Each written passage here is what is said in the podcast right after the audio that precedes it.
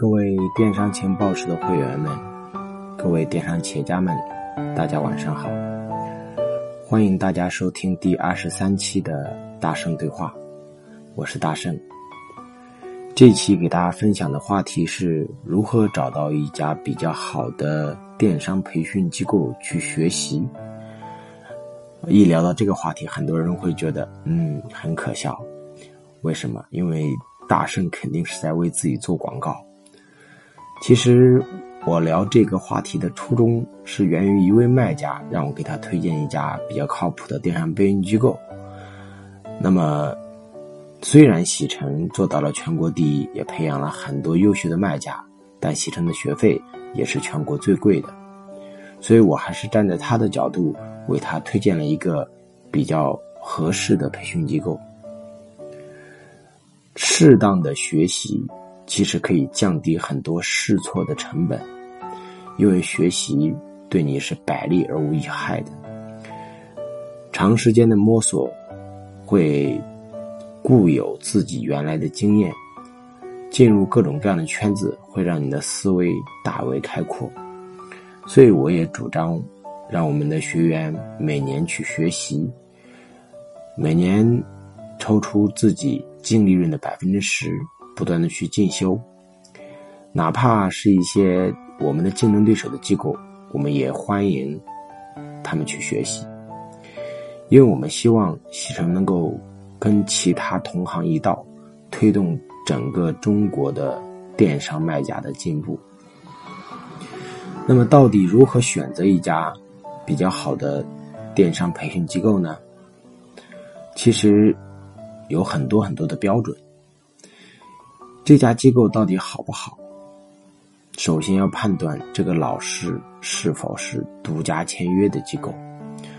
如果这家机构的老师全部是聘任制的，而这个老师又在很多机构进行讲课，那么他的老师都不是独家的。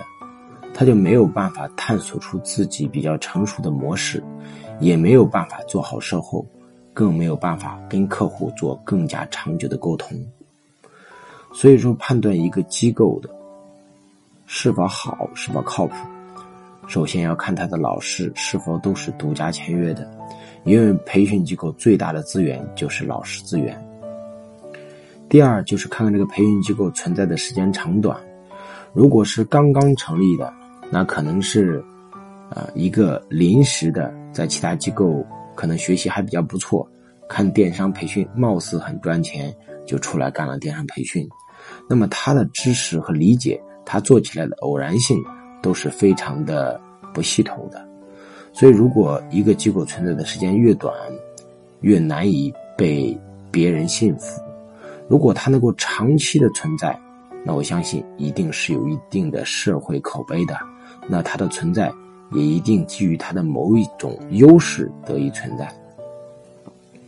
第三就是看这个机构讲述的内容是道还是术。如果只是很技术的层面，像直通车啊、钻展呀这些，每些机构都会讲，而这些技巧类的东西每年又会发生各种各样的变化，所以说只是纯粹的讲术是肯定不行的。那如果纯粹的讲道，你会发现他又落不了地。所以说，一个术很精通的人，术到最高境界就是道，而道的最高境界也就是能够落地实施。所以说，这家机构讲述的内容要道术结合，因为思维认知有一定的高度，才能发现更好的一些方法和路径。所以说，整套课程体系到底是道术。还是道术结合。第四个，我们要去了解这家培训机构的口碑，我们要去了解真实的口碑。为什么叫真实的口碑呢？很多人会判断说，哎，这家机构学习的这个学员问他一下，做的好还是不好，就能判断这家机构好还是不好吗？其实很难做到的，因为就像同样一个班级的学生，有的人就考上了清华北大，而有的人却只能上个专科。其实很多卖家的领悟能力、这个执行力，包括很多很多的元素，培训机构并不能保证百分之百的能够成长，如果这家培训机构说我保证你能百分之百的成长，百分之百的见效，那么这些也是个骗子，啊，他就没有真实的来理解，其实学习是一个双方的行为。那么很多人去问这个相关的一些卖家，如果这个培训机构教课的内容非常之好，而且里面有很多核心的东西，你会发现他平常会跟很多同行说或者朋友说。嗯，这个机构讲课的内容非常一般，没有什么好学的。因为好的东西，作为电商的卖家很难与人分享，因为电商太过透明，所以说你很难从一个人嘴里面真实的了解这家电商机构到底好还是不好。所以你要了解多个层次、多个方面，最主要的是根据自己的情况来判断自己是否学习这个课程，而不是听别人说、听别人去讲。因为别人做得好，未必你就能做得好；别人做的不好，也未必你就做的不好。还是要根据自己的情况来进行判断这家机构的真实口碑。那么第五个方面呢，就是看这家机构的课程体系是否是一套完整的系统。那么，电商做起来从来不是靠一个运营端口的提升或者一个视觉的改变就能做好的，它一定是一套完整的系统。电商要想做好，一定是涉及到它的财务模型的设计、产品的选择、店铺的规划、流量的布局、推广运营、品牌定位、视觉规划、客服售后、人力资源等等多个板块。而一个单点的学习，只能帮你解决电商一环的问题。如果能够系统的帮你把整个电商做全面的梳理，那么这个课程。就是比较适合你去听的。那么第六个方面，你要去判断这个电商机构它是否具备正确的价值观。什么叫做正确的价值观呢？如果这家机构只是在教你如何做黑车、黑钻、黑搜，或者如何刷单，那么这家机构你千万不要去。为什么？因为它可能教给了你一些很有用的东西，但是你会发现这些都是歪门邪道，终归有一天你会会。为之付出很大的代价，这个代价可能你没有被抓到，也没有处罚你，但是他让你学了这个东西之后，你很上瘾，你会发现电商有很多漏洞，而每一次漏洞堵上，你会束手无策，你原来的一些经验会变成你的绊脚石，因为你学会了刷单，你再也看不起所有的其他的一些运营方式，就会导致你执着于此，陷到这个环节里面去。所以说，一个培训机构如果它能具备正确的价值观，教给你一些正确的、有用的、可以长久的一些东西，那么你会做得更加的持久。而这家机构能够活那么长时间，也一定是有它特殊的价值存在的。所以我们经常看到一些卖低价的，怎么也想不起来为什么卖高客单价的能卖得动呢？他认为卖高客单价的全是刷的，而那些卖高客单价的。却觉得那些卖低价的是怎么活得下来的呢？其实每个人都无法理解彼此，因为我们彼此站的角度和价值观是完全不一样的。最后判断这个机构是否是一个靠谱的机构，就看这个机构的学员与这家机构之间是否存在长期的合作关系，还是一次偶尔的上课。如果能够长期的达成战略合作，长期的跟着这家机构去，那么代表这家机构一定是某个点。是最适合自己的。除了以上讲的这么多以外，还是要找一个适合自己的。所以你在什么阶段要进什么样的圈子，这个是非常重要的。那么，我希望大家能够每年的时候都要参加至少一到两次的学习，这样才让自己不至于落伍，才能更好的把电商做好。因为靠一己之力是很难面对。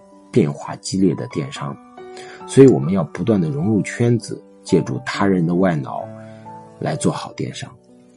所以，如果你还在亏损的话，你一定要记得，这种止损的最好方式就是走出去学习。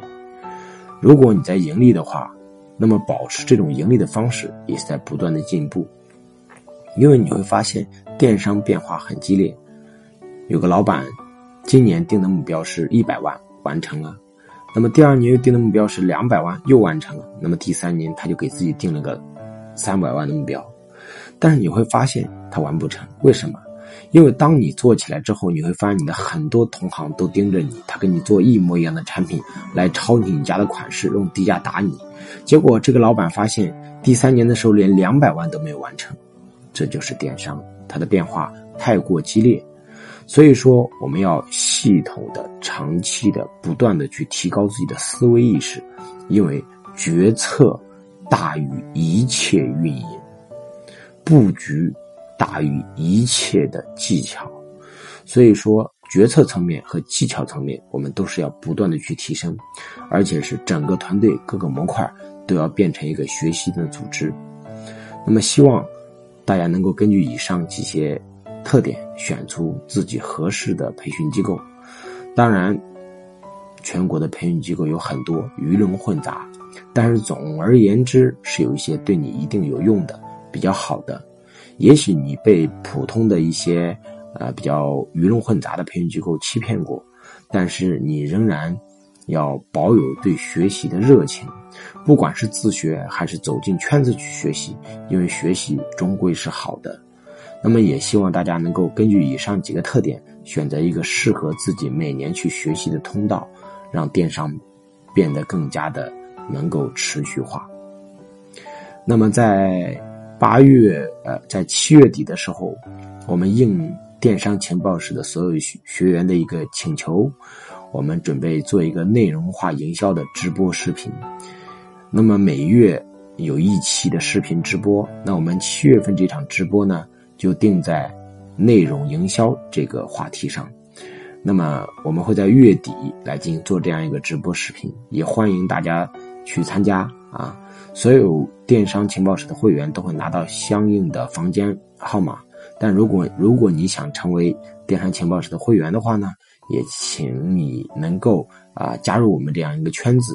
那么每期的语音的这个上面都会有它的二维码，也欢迎大家加入我们的圈子，和我们一起更加走得更加长久一点。